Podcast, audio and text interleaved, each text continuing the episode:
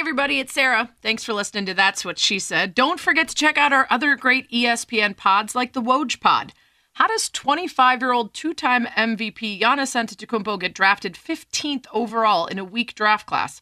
Adrian Wojnarowski investigates the twists and turns that led to a franchise and league altering selection in 2013. A three part series that tells this unique story, including interviews with individuals close to the process, as well as a one on one sit down with Giannis himself. Check out the Woj Pod special, The Giannis Draft, wherever you find your podcasts. That's what she said. That's what she said. That's what she said. That's what she said. Well, that's what she said.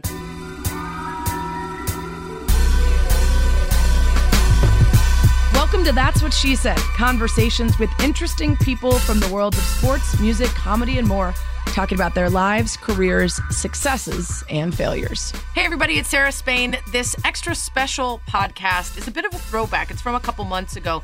But back in March, I had now Marlins GM Kim Ng on Spain and Company for our Game Changers series and talked to her about her career, um, what she had done to that point, uh, her aspirations, and her experiences as one of the few women in front offices of baseball. And since then, of course, she has made history, now being named the first female GM of any of the major men's professional sports in North America ever, and was just introduced by the Marlins a couple days ago. So I thought this would be a fun interview to look back on from just a couple months ago. Uh, I hope you guys enjoy it. That's what she said. In the world of men's professional sports, many women are breaking through and making their mark. They're not going to be looking at him sideways. The reason why I take so much objection he is literally running with the entire team. The NBA is actually facing backlash on both sides. Their stories are told here on Spain and Company. Time for this edition of Game Changers. I'm so excited to welcome Kim Ng, Senior VP of Baseball Operations with Major League Baseball, to Game Changers. I almost feel like Kim is the embodiment of this segment and, and this whole uh, this whole endeavor to to spotlight women in mostly male driven jobs. Um, I've been hearing your name for years as someone who is setting a path for women everywhere. So I want to start about with the sort of Hollywood esque manner in which you fell in love with baseball, which I'm reading is playing stickball on the street in Queens. Yes, Sarah. I uh, I grew up playing stickball. I lived in Queens for I don't know, until I was maybe 13 years old, and just grew up being a total sports fan, uh, a real tomboy jock, and stickball was one of my loves. And grew up very actually very close to Shea Stadium. Unfortunately, was not a Mets fan. Grew up a Yankees fan because when I was very probably young. fortunate, was really yeah. in the, yeah, it was in the hey, yeah, well, it was in the heydays of the Yankees. Thurman Munson was one of my favorite players. Okay, so you end up being a softball player at the University of Chicago. You were named MVP infielder. You were uh, you were on the path to to working where? What did you think you were going to do uh, after college initially? Early on in college, I, I thought I would probably be in the financial world somewhere. You know, as it turns out, my senior year, I was a public policy major, and I really wanted to do my senior paper on something that meant a lot to me. And so I was really looking to try and do something on sports. And in the process, found Title IX and read about it and really learned, you know, everything that, you know, Title IX affected and, and, you know, how much we have to be grateful for it. And through my research and meeting a lot of people and interviews, et cetera, you know, decided maybe I could make a career uh, doing something in sports. So that's really how it all started.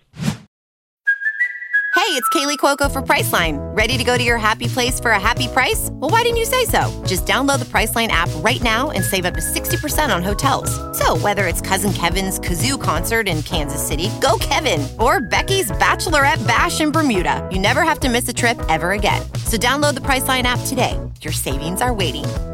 To your happy place for a happy price. Go to your happy price, Priceline. Talking to Kim Ng, she's the VP, senior VP of baseball operations with Major League Baseball, with us here on Spain and Company on ESPN Radio. So you end up getting an internship with the White Sox, and then you get hired full time there. Keep moving your way up, and how can you kind of describe your path from that early internship to where you are now? You've you've been to a couple different teams. What was the goal at, at each step? Just to keep moving up uh, along the way? You know, I think when you get a job in baseball, you're just so mesmerized by the whole the whole mm-hmm. experience that you know each day is a blessing and a treat, and you know you can't believe that you're you're driving to the ballpark to go to work. So I, I'm not sure early on that there were any large grand designs on on what step was next early on, it was really just, you know, later on in my career as well, it was really just about trying to help the team get that win each day. But you know, as I progressed through my career, and I and I had a, you know, started to get a better understanding of the industry and, you know, of what different positions responsibilities were. It was then I really started to think about, you know, what it meant to be a general manager, an assistant general manager, and and really trying to figure out what things I need to get under my belt in order to get me closer to those types of positions. And so, you know, it was really, I think, a pivotal move for me um, was really going to New York. I joined the American League as the director of waivers and records. And really, that position was essentially like being a compliance officer of all the myriad of really complex rules in which which govern the way you can move players, um, sign players, and it was through that, you know, gaining that expertise that then I really became, you know, a, a commodity for for general managers, and they really saw, you know, saw the the usefulness and utility of of you know my skills and and my role, and so I think that was really one of the the key launching points to me getting an assistant GM ship. Yeah, you were an assistant GM for the Yankees at age 29, the youngest in the major leagues, and then uh, went on to join the Dodgers as VP and assistant GM. Now you're with Major League Baseball. One of the things we love to do on Game Changers is actually talk about your everyday, and, and though it may be different day to day, what are the general duties of the senior vice president for baseball operations with Major League Baseball? Right now, I am in charge of international baseball development, so that part of baseball operations, and so we are basically helping international organizations run their tournaments. Uh, we actually just, unfortunately, our WBC qualifiers uh, we had to cancel because of uh, the coronavirus situation. But we have been planning that for months and months. You know, in my tenure at MLB, I've been in charge of a lot of our scouting activities, in the Dominican and Venezuela in particular. I've been in charge of our age and ID investigations. I've been in charge of a lot of our player development initiatives on the amateur side. So it, it's quite a lot. Yeah, it's uh, it, that's that's overwhelming just to listen to. We're talking to Kim Ng uh, as part of Game Changers here on Spain and Company on ESPN Radio.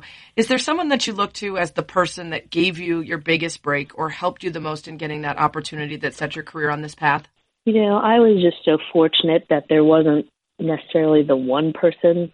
I mean, it really was a handful of people, um, including Brian Cashman, GM of the Yankees, Dan Evans, who gave me my start in baseball with the White Sox and then hired me again later on with the Dodgers. Joe Torre has been very influential in my career. Bob Daly, George Steinbrenner, who were you know the owners of the Dodgers and the Yankees respectively. I mean, and and there's just again, I I've just been so fortunate to have really influential people and really just great mentors, really supportive, and it just gave me a lot of freedom in my career. So I've been really fortunate. You're a groundbreaker in so many ways. There are many more women working in MLB, whether in front office jobs or even coaching now, but you were on the forefront. What can you speak to in terms of the toughest part of being one of the only women in a lot of these positions and in a lot of the spaces in which you work? You know, in general, I will say that most people have been very supportive and have just treated me as a professional you know, I think that there are examples of guys, you know, particularly early on in my career, you know, before before I had really risen the ranks, who just hadn't seen women really before in the front office, out on the field before batting practice. And I think that, you know, there was just so there's a novelty about it. but there's also, you know, definitely some side glancing go on. But I think, you know, one of the things that I've really tried to do in my career is to prove myself day in and day out and make sure I align myself with people who you know can be influential and who have really good reputations and built my reputation with those people so that then those people have really been able to you know stand by my side and say no you know what? Kim kim's pretty good. She knows what she's doing. And i think by you know really having those people in your corner those people with credibility in the industry it's been so helpful to me but listen you know i think there there are always those situations where people just haven't encountered a woman being allowed into the clubhouse at certain points.